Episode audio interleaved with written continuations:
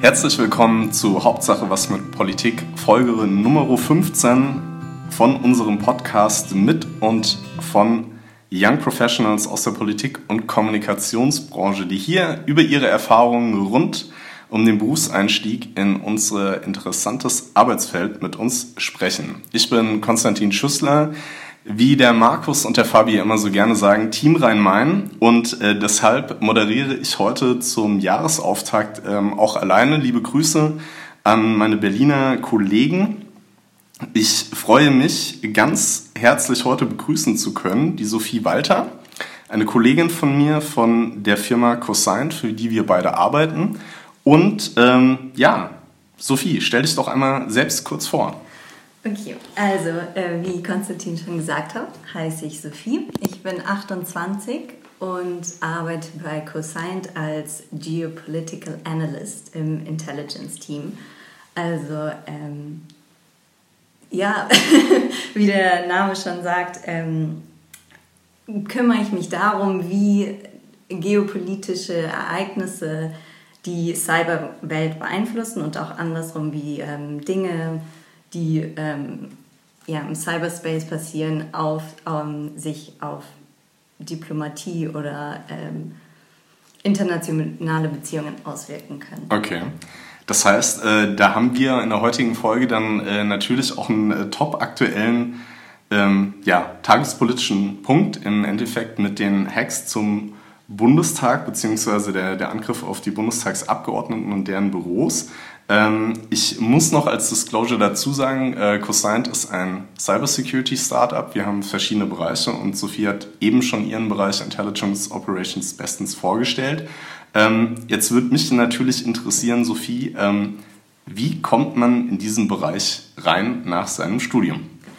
Ähm, also es war eigentlich relativ ungeplant. Ich habe ähm, internationale Politik als Bachelor studiert und dann Frieden, also Friedens- und Konfliktforschung. Ich habe in England studiert und da hieß es Security Studies. Und ähm, ich wusste schon immer, dass ich so in diesen Bereich reingehen will, also irgendwie äh, forschen, tagespolitisch. Ich habe ein Praktikum als Political Risk Analyst gemacht, wo man mhm. sich halt anschaut, was passiert gerade in der Welt und was gibt es für Bedrohungen und wie kann das irgendwie Firmen äh, beeinflussen, die da zum Beispiel arbeiten in bestimmten Ländern. Mhm. Und dann bin ich nach dem Studium und ähm, ein bisschen Reisen und Aufenthalt im Ausland wieder in meine Heimatstadt Frankfurt zurückgekommen und habe einen Job gesucht und habe äh, relativ also frei, also weit gefächert gesucht, was es so mhm. gibt, was man so machen könnte. Und dann bin ich ziemlich. Obwohl du äh, da eigentlich aus dem Studium schon sehr speziellen Zuschnitt hattest mit Security Studies oder der Sicherheitsbranche, um es jetzt größer zu fassen. Ja, okay. also es war schon immer so, aber ja, Cyber ist halt so groß im Moment und es ist wirklich, also was irgendwie vielleicht vor fünf Jahren Terrorismus war und jeder ist in die Terrorismusforschung reingegangen, ist jetzt halt viel mit Cyber. Okay. Und so war das schon auch immer sehr interessant und im, in meinem Studium ist es auch schon öfter so gekommen, okay, Cyber, sehr äh, gefährlich für alle, aber es gibt irgendwie keine Regulation wirklich, es gibt nichts, was man da wirklich machen kann, aber wir wissen alles ist gefährlich. Also und keine Geneva Convention sozusagen für den Cyberspace. Genau, ja? es ist okay. einfach noch nicht so etabliert und im, naja, es ist schon im Mainstream angekommen, es mhm. wurde nur noch nicht in Verträge und so gefasst. Okay. Wo hast du da, ähm, vielleicht nochmal aufs Studium zu kommen, du hast ja jetzt schon gesagt, in, in London. Ähm, hast du da direkt mit Security Studies angefangen oder hast du erst einen breiter gefächerten Politikabschluss erworben? Also ja, mein Bachelor war ähm, International Politics, das ist mhm. so internationale Beziehungen. Und ähm, ja, ich weiß nicht, ob vielleicht manche Leute wissen es in England, wenn man in England studiert, kriegt man ziemlich genau, also an meiner Uni, an meinen Unis war das immer so, ziemlich genau vorgegeben, was für Kurse man mhm. machen kann. Also an welchen Unis warst du? Ich war, in meinem Bachelor habe ich in Brunel mhm, gemacht, mhm, okay. so ein bisschen außerhalb von London und dann mein Master äh, UCL, University okay. College of London. Und man konnte sich eigentlich nicht so selber aussuchen, was man wirklich mhm. machen will, wenn man sich dann für einen, einen ähm, Abschluss entschieden hat. Mhm. Und es war schon immer sehr so in Bahn geleitet. Okay. okay. Ähm, Und gab es dann, weil du schon eben erwähnt hast, dass äh, das in Bahn geleitet wurde, vielleicht war das beim Bachelor-Degree ein bisschen weniger, aber dann im, im Master gab es, äh, dann kann ich mir das vorstellen, auch schon gewisse Bahnen für Security Studies, also was äh, Regionen anging oder thematisch, wie, wie ist das da aufgeteilt? Weil du gesagt hast, dass du ja zu den Risk Studies dann gekommen bist oder Risk Analysis. Ja, ähm, oh, das ist schon wieder so lange, also okay. überlegen. Also es war... Ähm, es gab nicht so viel Auswahl. Also wenn ich das manchmal von irgendwie Freunden aus Deutschland höre, was die alle studieren können, denke ich, okay, voll schade, das habe ich irgendwie verpasst. Aber es gab ja schon sehr, sehr interessante Themen. Aber mhm. das andere war auch, dass das ganze Studium, der ganze Master ist ein Jahr lang und ungefähr drei oder vier Monate davon sind nur die Masterarbeit schreiben. Okay. Also heißt es, die Kurse, wir hatten glaube ich sechs vielleicht oder sieben waren sehr kurz. Also wir hatten mhm. zehn Wochen oder so okay. Kurse. Und da, deswegen war es alles sehr ähm, kurz und bestrengt und tough. Mhm. Und da musste man sich halt diese sechs Kurse aussuchen. Und da war ich schon ähm, so in International Law und Humanitarian Law interessiert, mhm. wo dann auch immer Cyber rauskam und so, okay, dafür gibt es halt keine Laws. Und ähm, Organized Crime und so Sachen, wo sich das schon langsam in diese Bahn geleitet mhm. hat. Das ist, interessiert mich sehr. Okay. Ähm, jetzt hast du gesagt, dass ähm, also der eine oder andere weiß es vielleicht aus äh, Folge Nummer 1, wo ich ein bisschen geredet habe, oder ähm, wenn man mich auf LinkedIn oder äh, Xing auf meinem Profil besucht hat. Ich habe ja auch äh, International Security Studies in St. Andrews äh, studiert, deswegen äh, finde ich das sehr sympathisch, dass wir da eine ähnliche Ausbildung haben und auch jetzt in derselben Firma arbeiten, was wunderbar ist.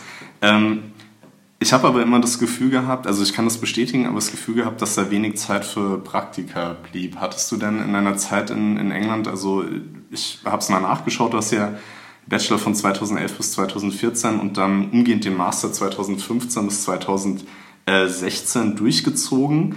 Ähm, wenn das jetzt so verschult war, hast du ähm, dann auch praktische Erfahrungen sammeln können mit Praktikas oder weniger? Wie, wie ist das so einzuschätzen bei dir? Ähm, also bei mir persönlich, und ich greife vielleicht jetzt ein bisschen vorab, aber das war ähm, was, was ich jetzt im Nachhinein auch sehr bereue, weil ich einfach keine Praktika während meines Studiums gemacht habe, obwohl okay. man eigentlich, man hat irgendwie, ich hatte drei bis vier Monate Sommerferien mhm. oder so um den Dreh, zwölf Wochen, mhm. wo man schon auf jeden Fall was hätte machen können. Und es gibt auch die, es gab die Möglichkeit, dass man ein praktisches Jahr im Bachelor dazu nimmt, mhm. wo man hätte, also wo man in irgendeiner Firma oder einem Unternehmen okay. hätte arbeiten können. Persönlich habe ich das nicht gemacht. Okay. Shame on me. Ich habe es auch ein bisschen bereut.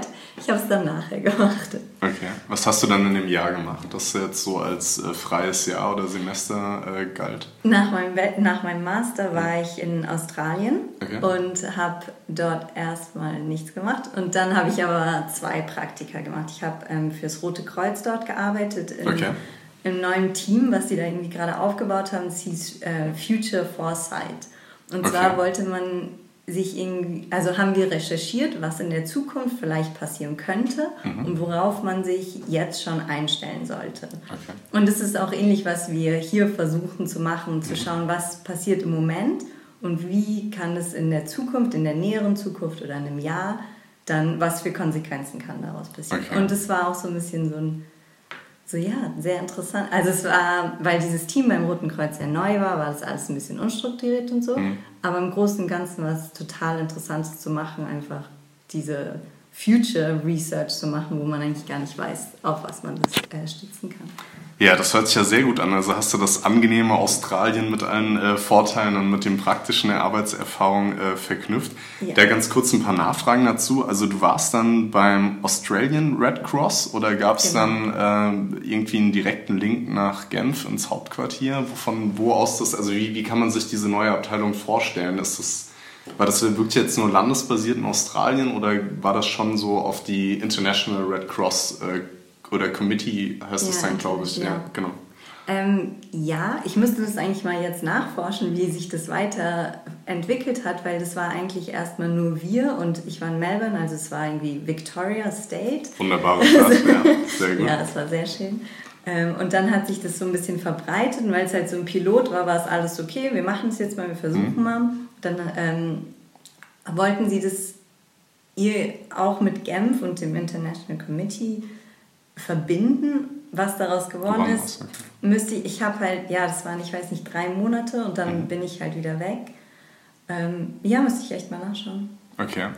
Ja, das hört sich ja sehr interessant an. Da, da kommen wir dann auch dem Berufsfeld ja äh, praktisch immer näher. Dann hast du ja schon so ein bisschen äh, Aufbauarbeit oder dieses sehr agile Arbeiten, ähm, wie das in einem Startup auch ist, äh, dort schon kennengelernt. Ähm, wenn ich mich eben nicht verhört habe, hast du gesagt, du hattest dann noch eine praktische Erfahrung in der, in der Zeit gehabt? Oder? Ja, da habe ich äh, als Political Risk Analyst gearbeitet. Sehr gut, dafür, äh, da, da müssen wir jetzt äh, dafür Platz schaffen und wirklich nochmal, ähm. ich glaube, das interessiert die Zuhörer mal tiefer reingehen. Deswegen, ja, also ich Floss ist yours. Also es war auch ein Startup und ich habe remote gearbeitet, was auch immer eine interessante Erfahrung ist. es führt alles zu unserem jetzigen Arbeitgeber. Ja, es kommt irgendwie alles dann doch zusammen.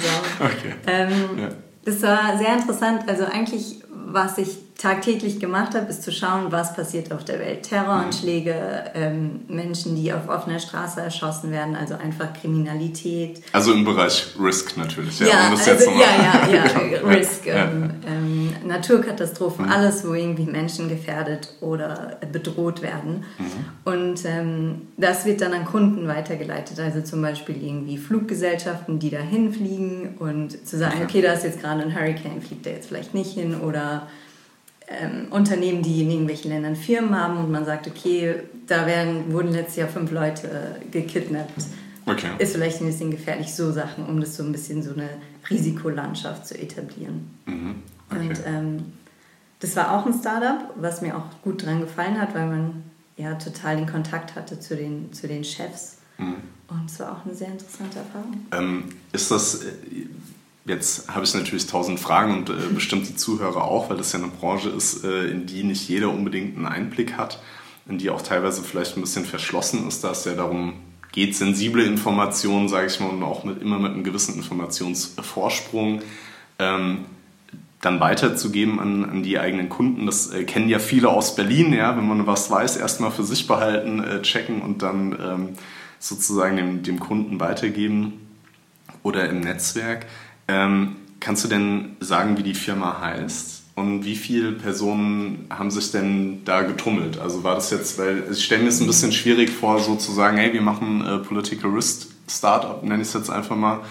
Habt ihr Bock mitzumachen? Ähm, ich meine, du passt ja da sehr gut rein im Lebenslauf, aber ich glaube jetzt nicht so viele Leute haben Sicherheitspolitik studiert. Also wenn du dann ein bisschen mhm. über das Team noch ja, ähm, ja, es war relativ klein, weil die auch wirklich ganz neu waren. Und das, der, das Headquarter war in, in Brüssel, also in Belgien. Okay. Und ich also saß aber halt in Melbourne. Ach so, okay, das war Und deswegen war das auch okay, ganz ja. interessant, weil ich mich echt so so sieht die Zukunft der Arbeitswelt aus, weil ich die Chefs nie persönlich kennengelernt habe. Ich habe okay. alles über E-Mails und Online-Bewerben und Skype-Interview und jeden Tag ähm, Skype-Team-Calls so.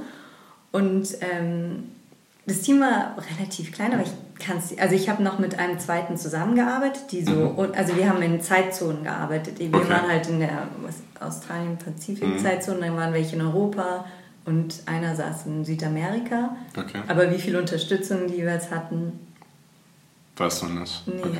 ja. also ich weiß es nicht. Wie herausfordernd war das denn? Also im Endeffekt arbeitet man ja dann, sag ich mal, im globalen Schichtdienst, wirklich around the clock. Ähm, Viele kennen es ja vielleicht mit äh, Kunden in den USA oder dann nur in den USA oder nur in Asien. Wie, wie war das denn mit den Kollegen zu arbeiten? Also im Endeffekt, wenn du ins Bett gehst, hat der Nächste mhm. die Arbeit übernommen. Wie, wie, wie seid ihr dann dazu gekommen, Deadlines äh, zu setzen für die Kunden? Hat sich das dann an den Kunden orientiert in den Ländern oder wie, also wenn du da ein bisschen über den Arbeitsmodus, das stelle ich mir ganz interessant vor. Ja, also es war, ich muss schon sagen, relativ schwer, auch weil einem diese persönliche Beziehung einfach komplett mhm. fehlt. Und dann hat man irgendwie den, also ich hatte mal den Call mit meinem Chef, aber mit den anderen, mit meinen Teamkollegen sozusagen habe ich nur per Chat kommuniziert. Mhm. Also wir haben noch nie äh, also jemals ja, gesprochen okay. miteinander. Und so war es dann halt immer so, okay, ich habe das gemacht, wir sehen uns dann morgen wieder so, schreib mir, was du gemacht hast. Und es war, war halt nicht blöd oder so. Es hat geklappt, es hat auf jeden Fall funktioniert, aber es war schon es hat schon auf jeden Fall was gefehlt, einfach diese mhm. Beziehung mit seinen Arbeitskollegen, was mir persönlich schon ein bisschen gefehlt hat. Ja, okay. Ähm, wir haben bei uns äh, die regelmäßigen Hörerinnen und Hörer wissen es ja so ein paar Standardfragen. Ähm, äh, wir sind schon fast äh, kurz vor dem Feld, äh, wie es jetzt im Beruf ist. Äh, dennoch noch äh, die, die Frage da nachzuschieben. Hattest du denn im Studium eigentlich schon einen Plan in diese Richtung, die du dann eingeschlagen hast, äh, zu gehen? Oder würdest du sagen, naja, du hast eben so schön angedeutet, die Path Dependency aus dem Studium und der Auswahl hat mich äh, unbewusst dahin gespült. Also hast du, wolltest du das machen oder gab es so einen Plan, äh, Sophie Walter wird auf jeden Fall Political Risk Analysis oder was ganz anderes? Wie, wie war das ja. bei dir? Also es war schon so, ich habe schon immer sehr gerne geforscht. So. Und deswegen mhm. war ich immer gerne an der Uni, weil mir die einfach dieses Essay schreiben und lesen und Sachen rausfinden und schreiben, was ja viele langweilig finden, fand ich schon immer sehr ähm, gut. Ich will jetzt nicht cool sagen. Und ähm, ja, so deswegen habe ich mir immer gedacht, ich fände es cool, in einem Think Tank oder einem Research Institute mhm. zu arbeiten, wo man einfach irgendwie Experte in seinem Feld ist, sich da auskennt, ähm, forschen kann, schreiben kann und ja, so Sachen weitermachen kann. Und ähm, dann bin ich eben auf dieses Praktikum gekommen und fand es eigentlich ganz ähm, interessant, dass man einfach forschen kann, aber sehr tagesaktuell. Also du mhm. bist trotzdem den ganzen Tag dabei zu schauen, was passiert. Ähm, du hast vielleicht nicht die Zeit, riesige Papers zu schreiben und zu veröffentlichen, ja. aber du bist trotzdem, du findest, du bist irgendwie am Puls der Zeit, du weißt, was mhm. passiert. Ähm, ja, und das, das finde ich jetzt an diesem Job, den ich jetzt mache, auch so interessant, weil ich einfach die Zeit habe, mich in Sachen reinzusteigern, zu forschen, nachzulesen, das aufzuschreiben. Aber es ist auch sehr relevant und manche mhm. Sachen müssen dann. Ähm, also eine hohe Anwendbarkeit auch ja, einfach. Genau, ja, dass es okay. nicht einfach dann irgendwo landet und niemand liest es und es liegt mhm. irgendwie auf dem Haufen, sondern.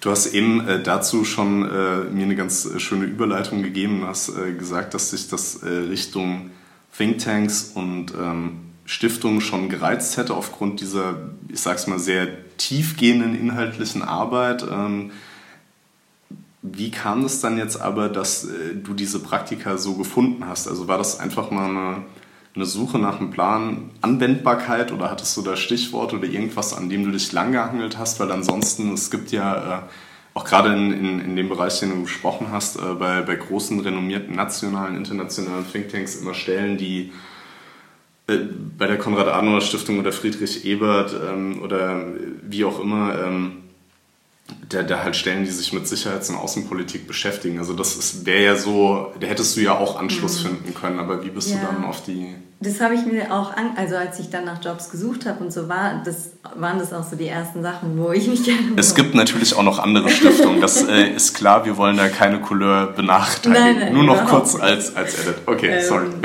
Aber da ist mir aufgefallen, dass es total schwer ist, da reinzukommen, weil okay. ich irgendwie auch, vielleicht war das nur ein Gefühl oder ich war irgendwie verunsichert, aber so als Außenseiterin die nicht in Deutschland studiert hat. Also ich habe ja Konflikt- und Friedensforschung mhm. studiert. Und da gibt es in Frankfurt dieses Institut, Leibniz-Institut mhm. für Konflikt- und Friedensforschung.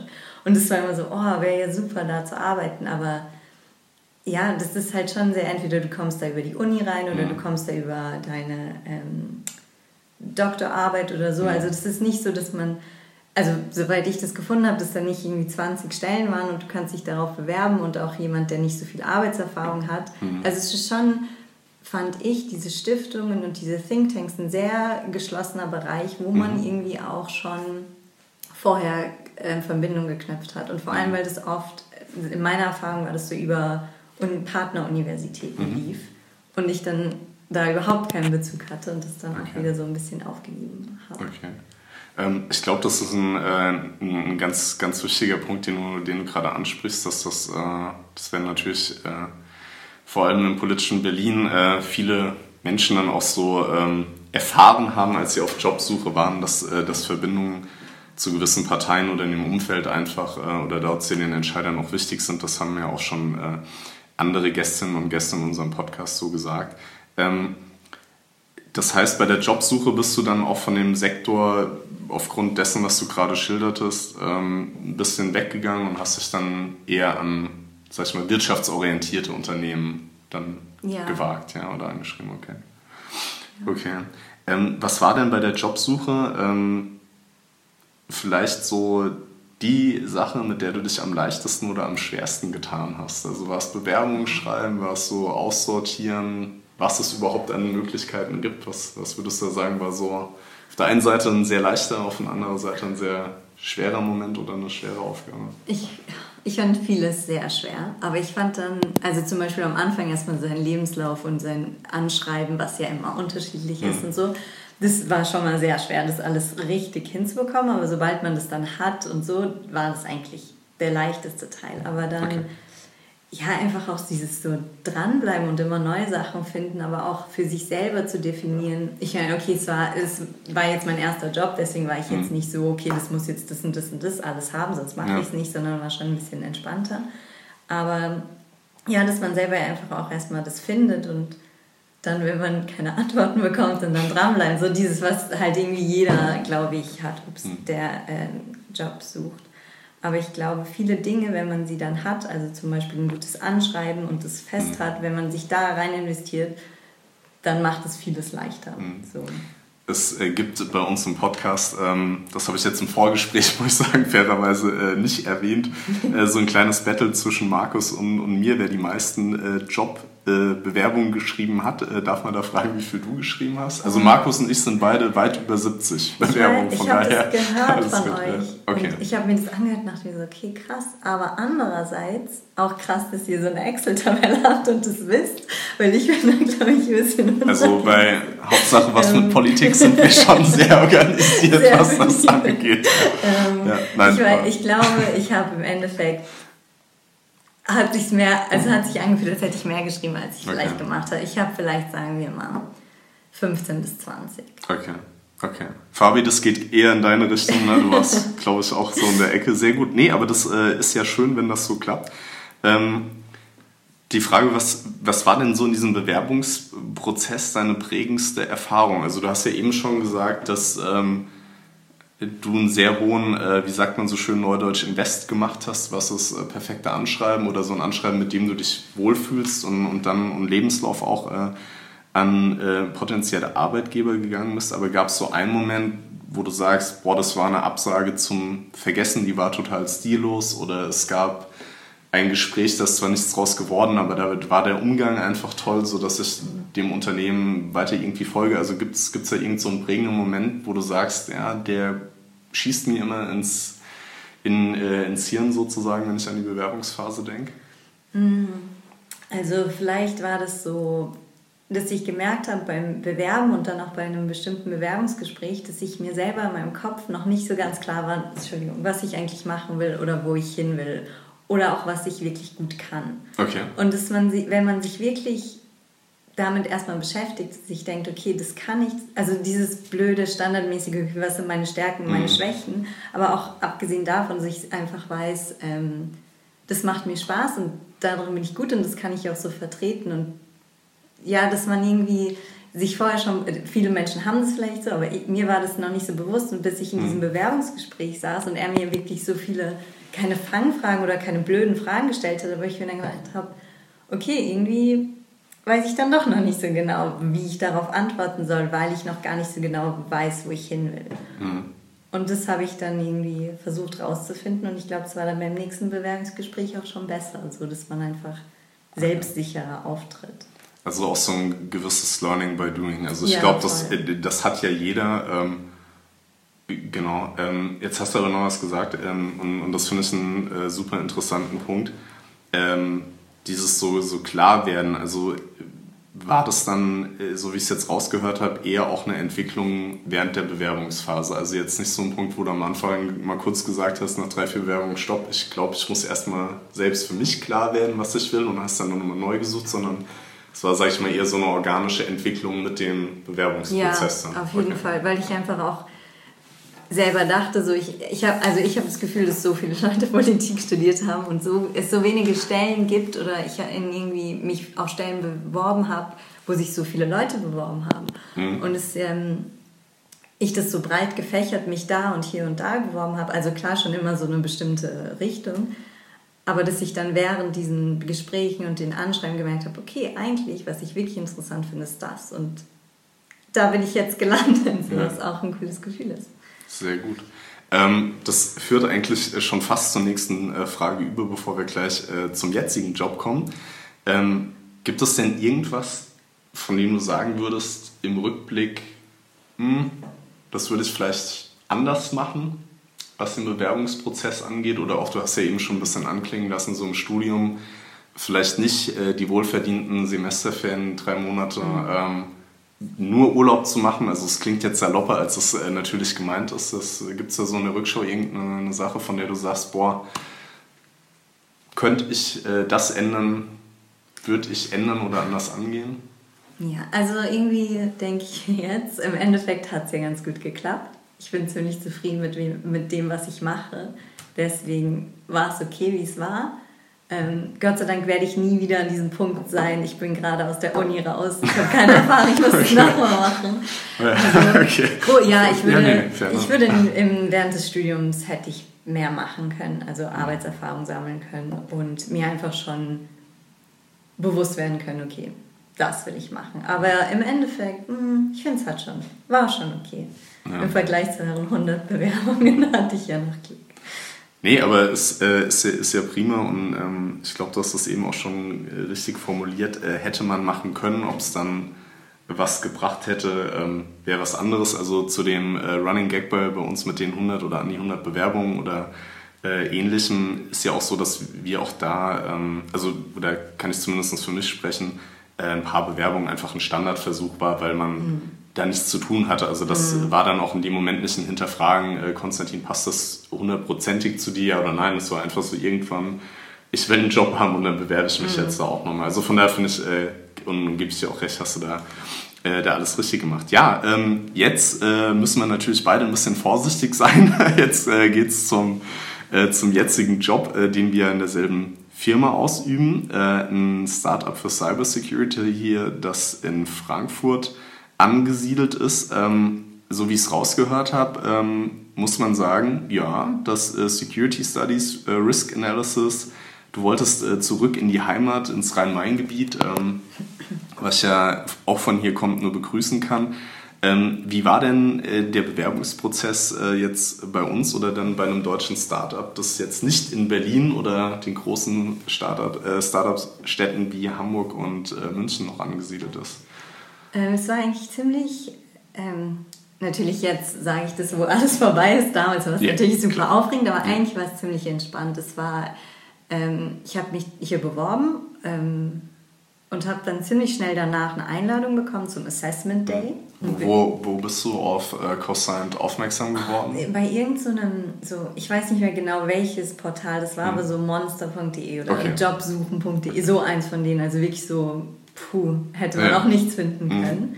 Also war, es war ja ziemlich entspannt das schon mal und dann habe ich ziemlich schnell meine Bewerbung abgeschickt und wurde dann irgendwie eine Woche später zum Assessment Day eingeladen. Okay. Ähm, den habe ich auch sehr ausführlich recherchiert, was da so auf mich zukommen wird wahrscheinlich. Okay. Und es war dann überhaupt nicht so schlimm, wie es halt im Internet beschrieben wird. okay. ähm, also nicht wie im Großkonzern nein. zwei Tage lang Blut und ja, Wasser schwitzen, ja, ob man... Genau, nein, so was überhaupt Okay, ja, sehr gut. Ja. Dann war ich hier mit, ich war, vielleicht waren wir zu sechs oder so, noch okay. sechs andere und haben halt den ganzen Tag... Ähm, Aufgaben erledigt und hatten mhm. irgendwie mehrere Bewerbungsgespräche mit verschiedenen Leuten von hier und ich weiß, also es hört sich so ein bisschen blöd und klischeehaft an, aber mir hat es wirklich von Anfang an hier total gut gefallen. Und okay. ähm, auch alle Leute, die ich kennengelernt habe, alle sind dann in der Mittagspause mit uns, diesen fünf äh, Bewerbern, runter essen gegangen in unsere Mensa, oder nicht Mensa, Aufenthaltsraum. Und es war irgendwie total nett und offen und ich habe mich irgendwie sofort so, dachte mir so, okay, jetzt arbeiten wir echt cool. Mhm. Ja. Sehr schön. Ja, das ist, äh, das ist ja immer schon viel wert, wenn das äh, Bauchgefühl dann auch stimmt. Äh, das ist bestimmt auch für das Thema Bewerbung generell ganz, ganz wichtig, hat man ein gutes Gefühl, das weiter zu verfolgen. Ähm, jetzt würde mich aber mal interessieren, ohne jetzt hier in, in Werbung für unsere Firma abzugleiten.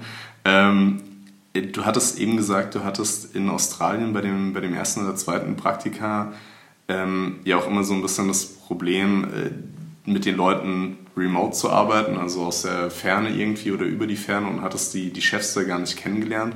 Ähm, hier bei einem Assessment Day, ähm, hast du da die, die Chefs oder deinen Teamleiter da auch schon kennengelernt oder wie, wie lief das ab? Ja, also alle, also mein, mein Teamleiter war hier und ähm, unsere Personalchefin war hier und der große Chef war hier, der dann irgendwann mit der Kaff, äh, Tasse Kaffee so reingeschlurft war und uns allen Hallo gesagt hat. Also okay. das war schon gut, die alle persönlich kennenzulernen. Okay, ja, sehr schön.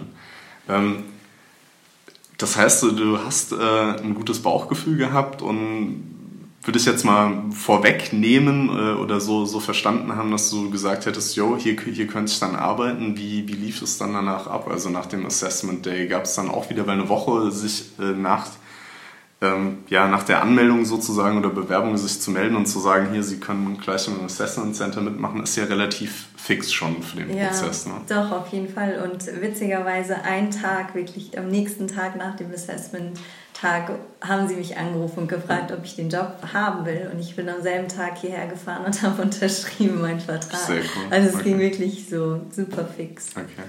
Und haben dann, äh, du hattest eben gesagt, es waren sechs andere Personen, also bist dann praktisch du die Einzige gewesen, die das Assessment Center erfolgreich bestanden hat oder sind noch andere aus dem Assessment Center durchgekommen, in Anführungszeichen? Ähm, also ich bin, war die Einzige, die eingestellt worden ist und es war irgendwie so ein bisschen eine Diskussion, ob vielleicht irgendwann später dann nochmal jemand dazukommt, aber ja, nein. Okay. also bis jetzt bin ich die Einzige. Okay. Ähm, genau, dann kommen wir doch nochmal zum Punkt und du hast es ja schon mehrfach äh, dankenswerterweise jetzt für mich als Moderator erwähnt, ähm, dass äh, das Forschen, Nachforschen und dann aber auch die tagesaktuelle Anwendbarkeit, ähm, die immer viel Spaß gemacht haben oder so für deinen, für deinen äh, Spaß am, am, Beruf im Vordergrund stehen.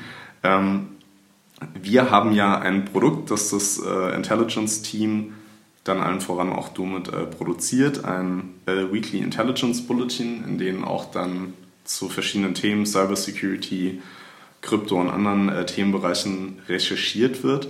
Ähm, da ist jetzt meine Frage, könntest du uns da einen Einblick geben, wie man sowas zusammenstellt, ohne natürlich äh, zu viel zu verraten, aber was, was da so die Themen sind und ähm, genau, wie, wie da das Arbeiten ist, so also, die Routine.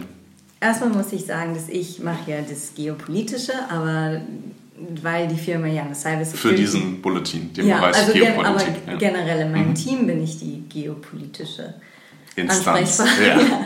Aber ähm, die meisten in meinem Team sind natürlich ähm, Cyber-Experten und sind technisch und kennen sich da aus und können alles ähm, analysieren und was da so reinkommt, die Viren und bla bla bla.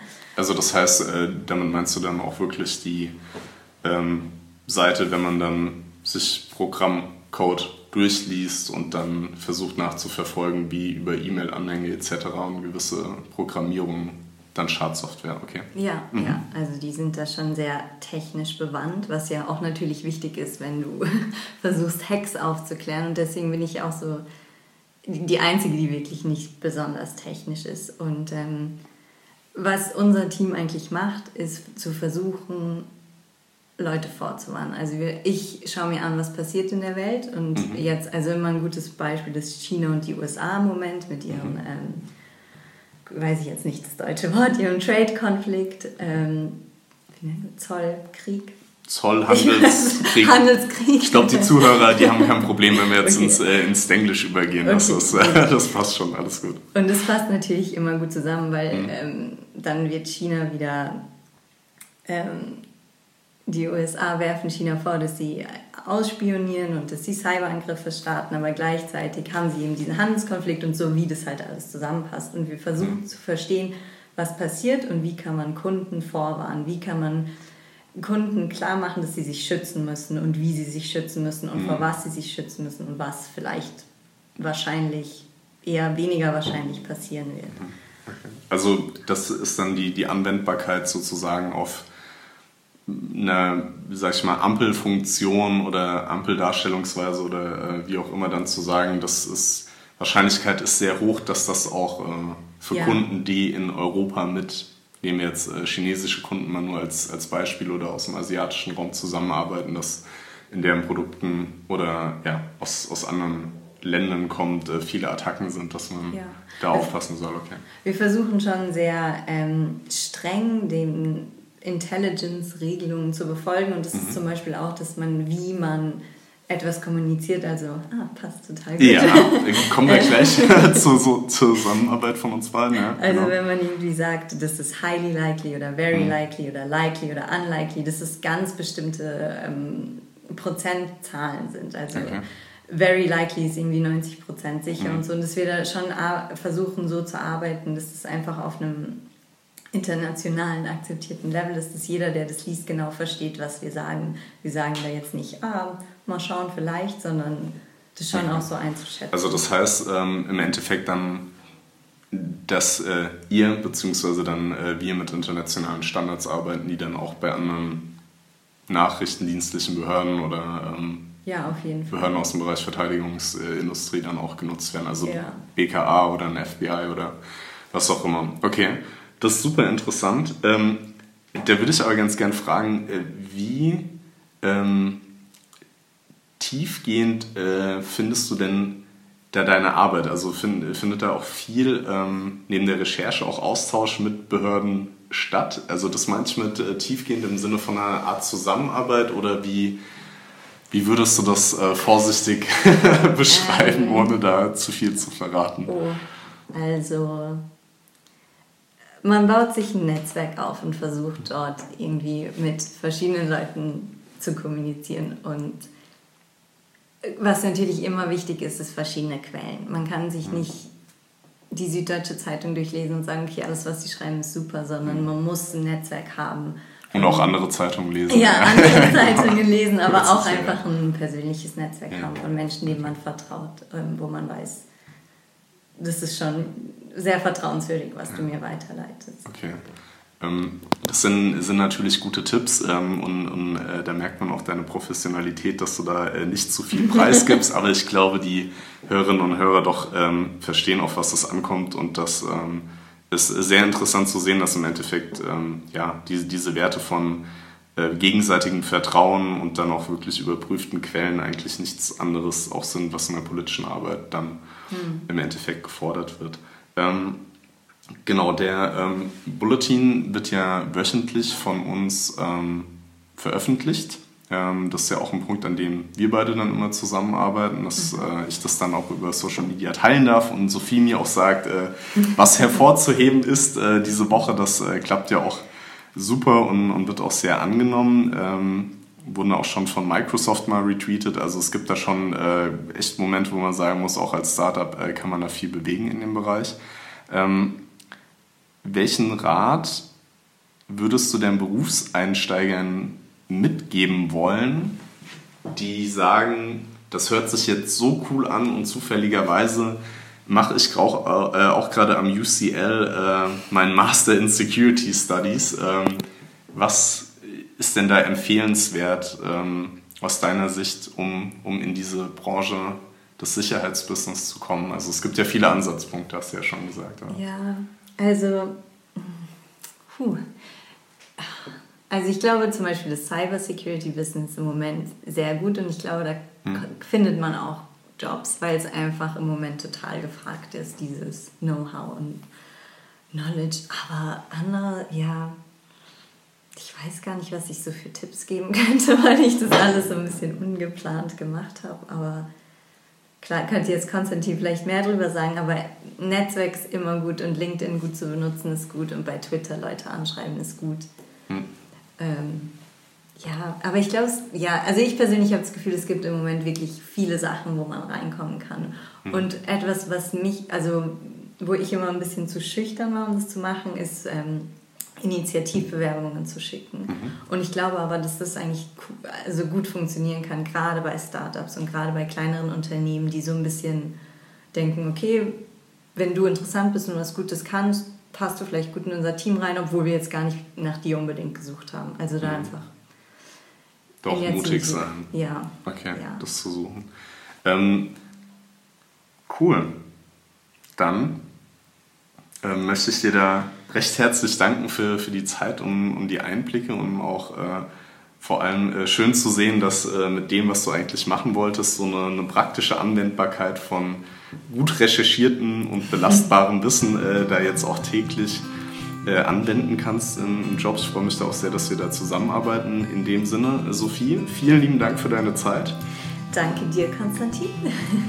Genau, und unseren Hörern ähm, bleibt zu sagen, vielen lieben Dank, dass ihr auch heute wieder ähm, zugehört habt. Im Endeffekt, äh, die kleine Zusammenfassung habe ich ja eben schon gegeben. Also Sophie hat dann einfach mal losgelegt, ein bisschen Path Dependency war auch dabei, aber auch Entspanntheit, nicht mit 1000 Praktika ähm, seinen Weg doch zu finden. Und an dieser Stelle ähm, freue ich mich natürlich, wenn ihr uns weiterhin über Social Media folgt, auf Facebook, Twitter und Instagram, uns Kommentare zukommen lässt, ähm, auch gerne nochmal Fragen, die wir dann an Sophie und unsere anderen Gäste weiterleiten können. An dieser Stelle auch nochmal der Hinweis auf das äh, E-Book von Fabian und Markus, das es jetzt auch in einer Printversion gibt, pünktlich zum neuen Jahr. Das findet ihr auf www.fabianhaun.de. Ähm, dort könnt ihr euch auch äh, zu diversen Newslettern von Fabian und auch von 11011 der Agentur von Fabian und Markus anmelden. In diesem Sinne, vielen Dank für eure Aufmerksamkeit, ein herzliches Gute aus dem Rhein-Main-Gebiet und bis zur nächsten Folge. Dankeschön.